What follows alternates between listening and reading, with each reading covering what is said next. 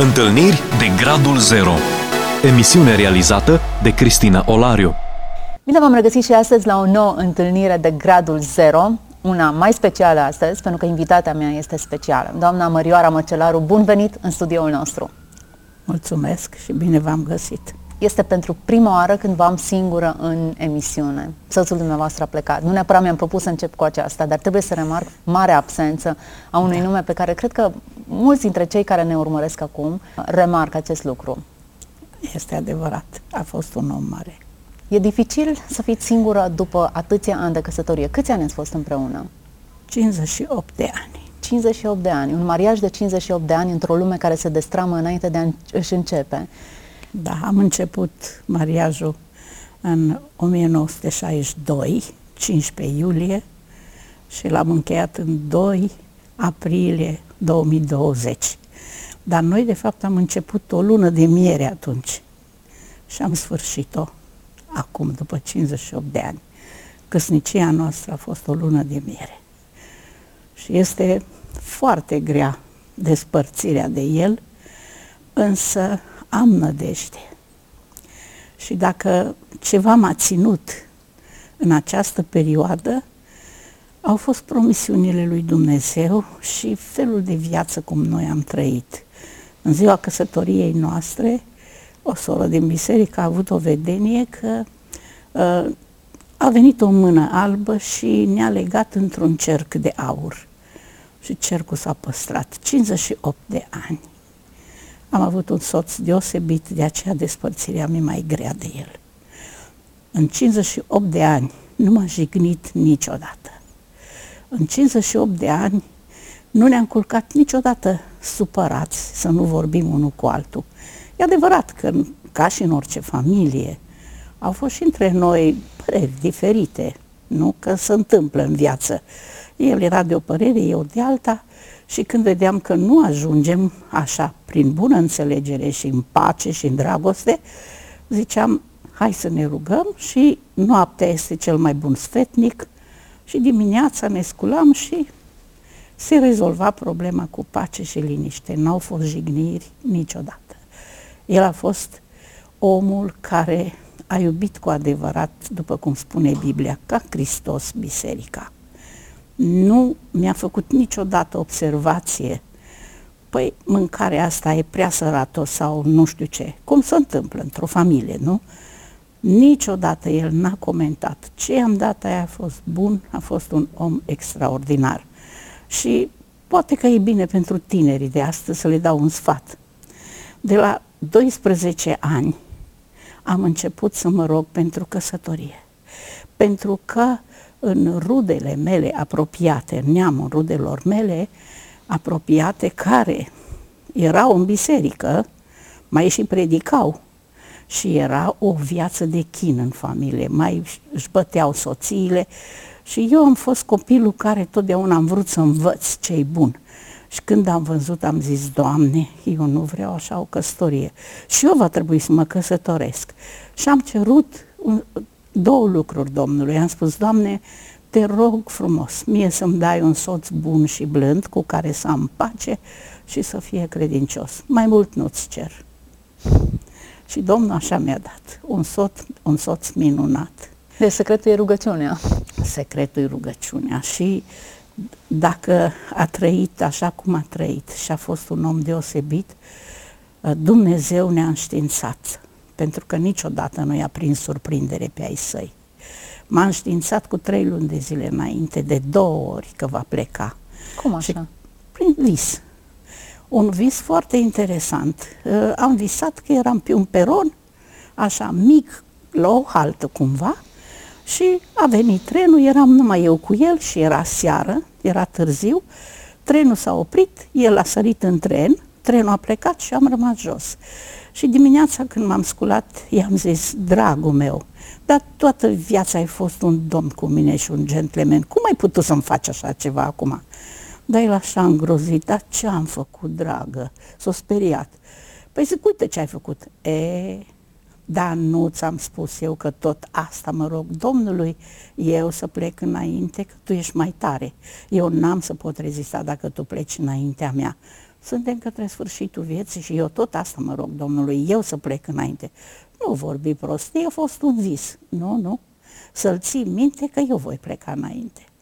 Cu trei luni de zile înainte și după două săptămâni am avut un alt vis asemănător, eram într-o biserică undeva pe un deal, nu era nicio casă împrejur, doar așa mai la vale era o parcare unde erau plini de mașini, era o sărbătoare.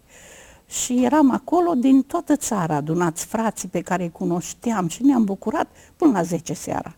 Când s-a terminat serviciu, ă, toată lumea ne-a înconjurat și pe mine și pe el. Vai, ce bine că nu ne-am văzut de atâția ani și cum te întâlnești cu frații?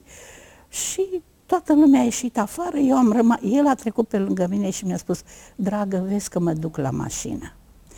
Bine, și pe mine mă mai țineau surorile și la urmă am rămas cu două surori în adunare. Și am zis surorilor, lăsați-mă lăsați să ies afară, că uite, numai noi am mai rămas. Și când am pășit peste pragul bisericii, cele două au dispărut și am rămas singură. Afară era un întuneric beznă și nici o mașină nu mai era în parcare și Dorel era plecat. Și am început să plâng și m-am trezit plângând. Cum o putut să mă lase pe mine aici, în câmpul ăsta, așa, singură, să nu știu nimic în întuneric? Domnul ne-a înștiințat de multe ori. Și mai mult de atâta, ă, cu trei zile înainte de a se duce, Domnul i-a dat tabitei noastre un vis și se făcea că mergea cu Ligia și cu Angela pe un drum și dintr-o dată a apărut un ecran mare și pe ecranul acela o mireasă îmbrăcată foarte frumos. Se uita la ele și zâmbea. Și Tabit a zis, măi, fetelor, uite ce e aici. Și Angela spune, nu te uita, că nu-i bine. Și atunci ea au zis, a, înseamnă că asta e moarte. Dar ea tot s-a uitat și mireasa s-a retras așa într-un colț și s-a înălțat la cer. În, în miercuri seara l-am internat pe soțul la spital la ora 5, că n-am mai putut să respire. El a avut pneumonie și n-a mai avut aer să respire și am trebuit să-l internăm în spital și noaptea domnul a sculat pe un frate din Parța și a spus, roagă-te pentru Dorel Măcelaru. Și el s-a sculat și s-a rugat mult timp în noaptea aceea. Dimineața la șapte i-a dat telefon la Marius, la băiatul nostru, pentru că îl cunoștea. A avut de lucru cu el în vara aia la, la casă. Și în, în noaptea aceea, dimineața îl sună pe Marius și spune, Marius, uite ce am visat aceea am avut o vedenie, zice, m-am rugat, eu am foarte rar, poate la ani de zile câte o vedenie, dar azi noapte am avut o vedenie așa de clară. Fratele Dorel era pe o semănătoare, semăna de zor și atâta era de grăbit. Și când a ajuns la capăt, a luat așa în palmă sămânța, s-a uitat la ea, era grâu de calitate și a zis, da, este sămânță de calitate, dar acum a ajuns vremea sfârșitului. Și fratele l-a sunat pe Marius. Dorel, după două ore, a plecat la Domnul. Așa cum a promis Domnul într-o lucrare cu patru ani de zile înainte, că îl va lua de pe picioarele lui și că îi va da înțelepciune până în ultima clipă a vieții. Și așa a și fost. Medicul, doctorița care l-a internat atunci seara, a rămas uimită cum a știut să spună CSP-ul, cartea de credit, medicamentele care le-a luat în ultimul timp, tot, tot, tot a știut să spună până, a și declarat doctorița, zice, n-am mai avut așa un pacient atât de bolnav înainte de moarte să fie atât de lucid. Domnul își ține promisiunile totdeauna față de ai săi. Experiențe ieșite din comun, intervenții miraculoase, momente cheie în care înțelegi că Dumnezeu există și îți vorbește. Asculți emisiunea Întâlniri de Gradul Zero. Nu e singura minune pe care ați experimentat-o. Da. Ați avut o viață de minuni după minuni, experiențe cu Dumnezeu și l-ați cunoscut. Nu e o surpriză că a plecat în felul acesta. Până la urmă, noi v-ați aștepta ca Dumnezeu să fie alături de, de amândoi în momentele acestea. Împărtășiți cu noi câteva momente din, din umblarea cu Dumnezeu, momente speciale în care ați văzut că e mâna lui Dumnezeu acolo. Din copilăria mea, așa ca și pe Domnul Isus, vrăjmașul a vrut să-mi ia viața, Pentru că Dumnezeu m-a hotărât pentru un plan și El tot căuta să-mi ia viața. La 8 ani, nu pot să spun așa detailat tot uh, cum a fost, pentru că ar însemna să stau până dimineața aici și nu s-ar termina minunile, dar le spun așa pe rând. La 8 ani am fost luată de o furtună mare, de o tornadă și dusă peste o apă, peste sălcii și acolo am fost inconștientă două ore, într-o tufă de spini m-am oprit. Nu știu cum am ajuns acolo, că de pe câmp m-a luat și m-a aruncat și Domnul mi-a scăpat viața. La 10 ani eram cu tatăl meu, mama era însărcinată cu sora mea, Lidia, care e cu 10 ani mai mică ca mine, și eram la țară și trebuia secerat grâu. Nu aveam, aveam mult de lucru, dar nu erau oameni care să lucreze mână de lucru în familia noastră. Nu era decât bunica care era bătrână și era cocoșată așa, eu de 10 ani și tata. Și atunci s-a asociat cu un verișor de-a lui ca să meargă împreună, el cu soția și noi. O zi mergeau ei la noi, o zi mergeam noi la ei, că și la ei era o situație așa mai dificilă în familie. Și când se iese pe poartă dimineața, tata a auzit o voce care i-a spus ocupă-te de Simion că astăzi iau viața. Acest verișor al lui tata era un om deosebit, nu fuma, nu bea, nu-și bătea nevasta, era un om foarte plăcut. Avea o singură patimă, el să înceapă totdeauna hora duminica la, la unde se adunau ei acolo, la căminul cultural. Și tata, când a auzit vocea asta, s-a speriat S-a uitat împrejur și dintr-o dată i-a auzit din nou. A înțeles, ocupă-te de el ca să iau viața. Și nu era prea... bolnav? Nu era nimic bolnav, absolut deloc. Și atunci și era tânăr, poate avea 35 de ani, nu știu, cam pe acolo. Și atunci uh, tata toată ziua nu prea am lucrat. Mie mi-a părut bine că n-am fost așa de obosită, că tata tot se oprea și îi spunea, Simioane, tu trebuie să te întorci la Dumnezeu. Am să mă întorc, știu, știu și eu că trebuie să mă întorc și vreau, dar până mai sunt tânăr, știi că mie îmi place să dansez și vreau să încep eu hora totdeauna. Asta era și toată lumea știa că el începe hora duminica. Și tata tot insista. La un moment dat, din senin, așa, aproape de prânz, o ploaie, o furtună, niște nori și au început să ploaie tare între noi și vecinul nostru, un răzor, era o salce din asta pletoasă, nu înaltă, una așa mică pletoasă. Și noi ne-am băgat sub salcea aia, eu cu mătușa mea sub o pătură, tata cu el sub o altă pătură și bunica jos cu altă pătură, ca să nu ne ude așa tare. Și tata tot îi spunea, Simioane, tu trebuie să te întorci la Dumnezeu. Ți-am spus, lasă-mă numai în 15 august, că atunci era nu știu cum în Banat să zice rugă, Nedeia, cum se întâlneau pe vremuri, el era venit ginere în familie din Valea Pai și să mă duc acolo să încep hora și după aia mă pocăiesc. Lasă-mă numai atâta. Și tatăl a spus, nu, astăzi tu trebuie să te predai Domnului și n-a reușit să-l lămurească. Dintr-o dată, tata s-a desprins puțin de el, că el i-a zis, uite-te acolo, nu știu ce se arate, și în momentul ăla a trăznit. Acolo la noi, am fost inconștienți câteva ore, până când a venit o altă ploaie, furtună, bunica s-a trezit prima, eu când m-am trezit am văzut numai cerul deasupra și nu știam ce cu mine acolo, în grâu, jos, apă sub noi, așa mult a plouat. Și atunci bunica striga la oamenii care mergeau deja către casă, care erau mai departe ca noi, haideți să mă ajutați că ai mei toți sunt trăzniți. Și eu, copil, atunci am realizat că asta este. Tata era căzut pe mâna mea stângă, cu tot corpul, pe mâna dreaptă era căzută mătușa mea și el, cum a fost, a căzut exact cu capul la mine pe piept. Și am, am strigat la tata. Tata s-a trezit și el, dar nu m-a putut scoate, că era complet paralizat. Nici eu n-am putut să umblu până mâine zi. Eram paralizați de la asta. Și am Ați văzut... fost arși? Ați fost afectaze de fulger? Uh, ă, eu aveam o arsură aici pe mâna dreaptă între mine și mătușa, așa o dungă.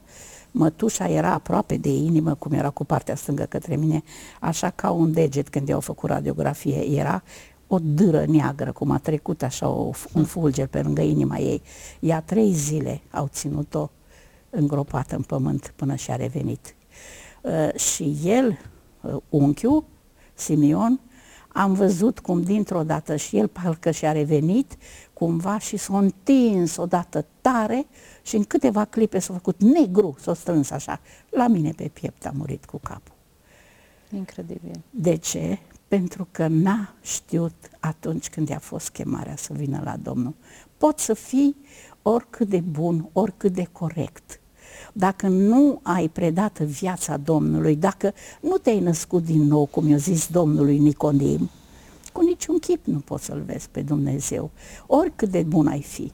Trebuie să ai un moment în viață când îți predai viața Domnului, când crezi că nu așa poți să fii mântuit, făcând tot ce ne-a spus Domnul Isus și urmându-L. El a pierdut prilejul și mi-a părut rău că a fost un om foarte bun. Și pe de altă parte, Nimic nu poate concura cu Hristos, nici Nimic. dansul, nici banii. Unele lucruri chiar sunt pozitive, profesia sau eu știu ce alt lucru care în ar părea bun, dar dacă acesta te da. împiedică să te apropii de Hristos. Da. Viața e cea mai tare poveste. A trecut timpul, m-am dus la școală, am venit aici în Timișoara, am stat la internat, o viață de internat dificilă, între necredincioase, eram nouă în dormitor, făceau tot felul de prostii seara, eu puneam perna în cap și mă rugam, mă rugam Domnului, ca de obicei.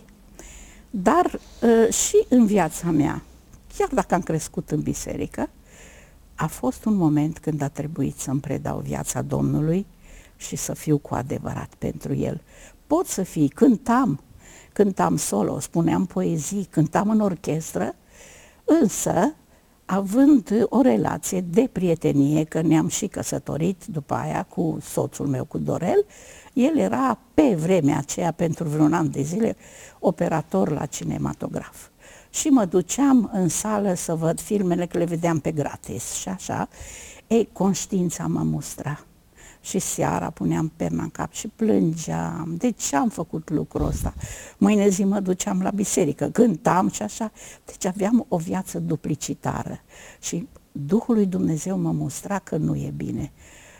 Până când, într-o seară, i-am spus soțului, zic, știi ce, că eram, nu pot să povestesc tot, că e multă istoria, eram în gazdă la o soră, stăteam în gazdă la o soră din biserică și acolo se făceau rugăciuni în fiecare seară și stăruințe după Duhul Sfânt și așa.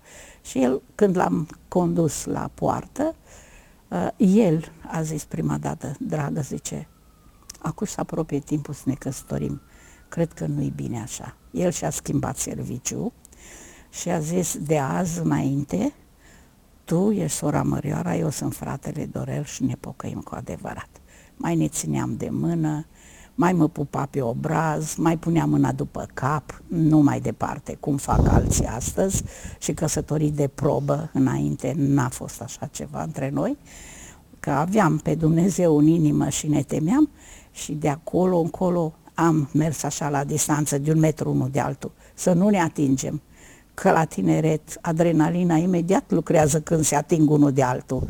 Tinerii nu înțeleg vrem, lucrurile astea și atunci am hotărât să slujim pe Dumnezeu cu toată inima. După o săptămână am făcut botezul în apă, nu se putea face în adunare pe atunci, erau așa vremuri, am făcut în Timiș.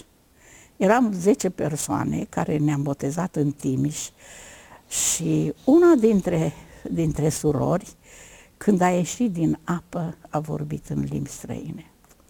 A botezat-o Domnul acolo în apă. Era atât de frumos momentul. Ne-am căsătorit, Domnul ne-a botezat și pe noi, pe mine luni, ă, marți și pe el vineri. L-a botezat Domnul cu Duhul Sfânt, ne-a botezat Domnul și am fost atât de fericit, simțeam că nu mai, plut, nu mai sunt pe pământ, pluteam.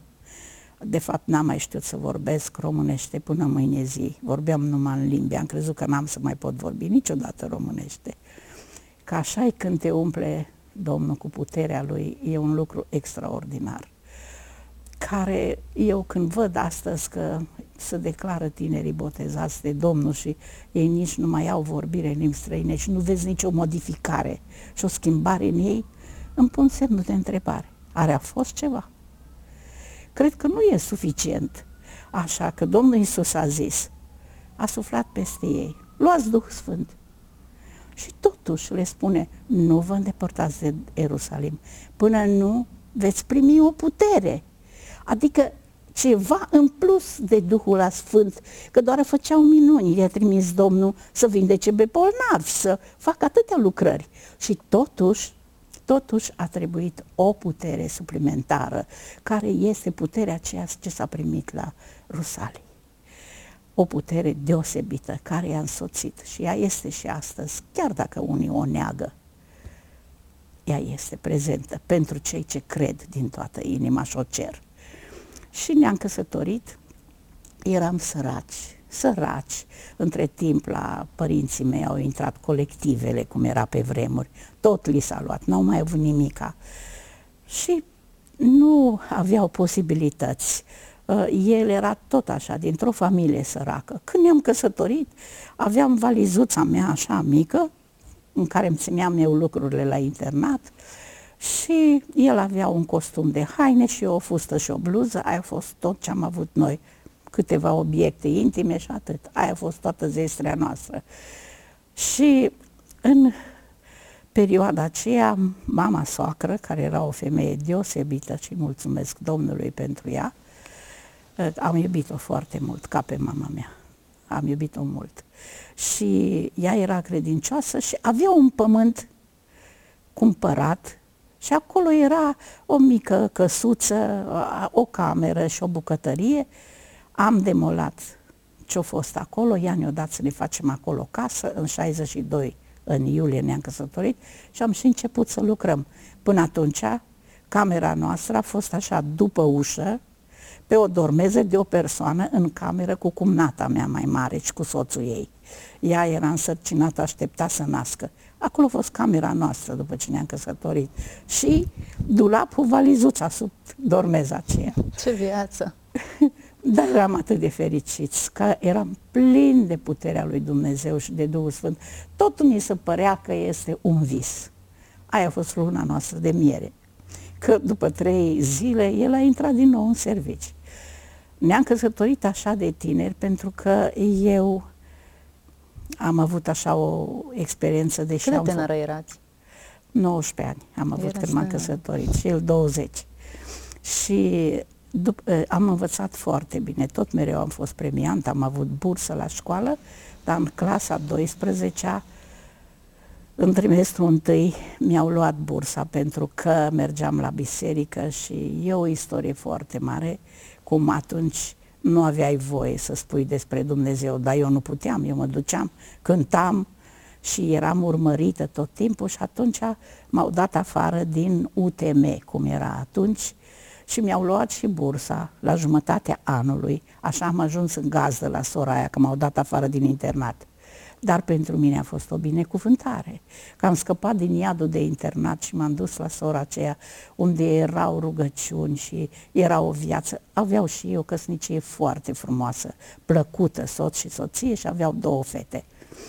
Ea mi-a fost ca o mamă, nu m-a lăsat să-mi spăl hainele, ea mi le spăla, mâncam împreună cu ei fără să dau un ban, n-am plătit nimic. Ea m-a ținut până am terminat școala. Și în situația aceea, când am dat bacalaureatul, uh, chiar la română, unde eram foarte bună, profesoara de română să certa cu comisia de lângă ea și zicea, nu trec. Și eu auzeam că eram în bancă și să răspund la subiect. Nu trec. Uite ce scrie pe dosarul ei. Propagandist, religios, periculos. Nu trec. Și mi-a dat doi la română, deși eram foarte bună la română mi-a dat doi și din cauza asta n-am luat bacalaureatul în prima serie. Și atunci ce să fiu făcut? Să mă duc la colectiv înapoi? Deja eram în discuții de căsătorie cu soțul și ne-am căsătorit. Nu ne-am gândit ce urmează, că suntem așa de săraci și de tineri. Am mers înainte cu Domnul și a fost foarte bine. Să știți că am să vă întrerup aici. Timpul pentru emisiunea noastră s-a terminat, dar povestea nu s-a terminat și vreau să obțin promisiunea că veți continua în episodul următor experiențele pe care le-ați avut împreună cu Dumnezeu și în felul acesta ne dăm întâlnire și cu cei care ne-au urmărit. Continuăm uh, un șir al experiențelor cu Dumnezeu. Nu se poate să trăiești cu Dumnezeu și să nu se întâmple ceva absolut miraculos în viața ta, pentru că Dumnezeu este Cel care, căruia îi, îi place să dorească lucruri bune copilor săi și să fie alături de ei în cele mai dificile momente. Așa este? Așa este. Mulțumesc foarte mult pentru prezența în studio. Mulțumesc tuturor celor care ați rămas alături de noi. Aveți încredere în Dumnezeu, indiferent în ce etapă a vieții sunteți. Vă este aproape. Să fiți binecuvântați. Ați ascultat emisiunea Întâlniri de Gradul Zero cu Cristina Olariu.